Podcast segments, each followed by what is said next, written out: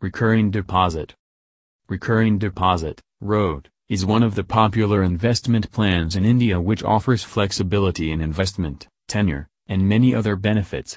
In road accounts the depositor must deposit money at regular intervals, this account can be either opened at banks or post offices, as it is maintained by the government organizations it offers good security for the depositor. Key points. The mode of investment is monthly. Only banks and post offices offer this scheme.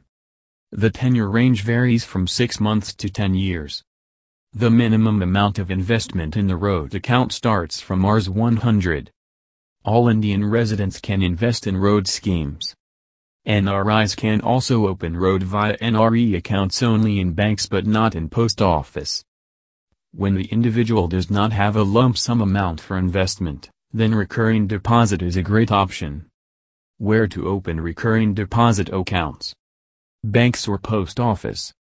The minimum amount of investment Rs 100 in banks and Rs 10 in the post office. Tenure minimum 6 months or maximum 10 years. What are the documents required for the road account? PAN, Aadhaar cards. Residential proof. Identity proof.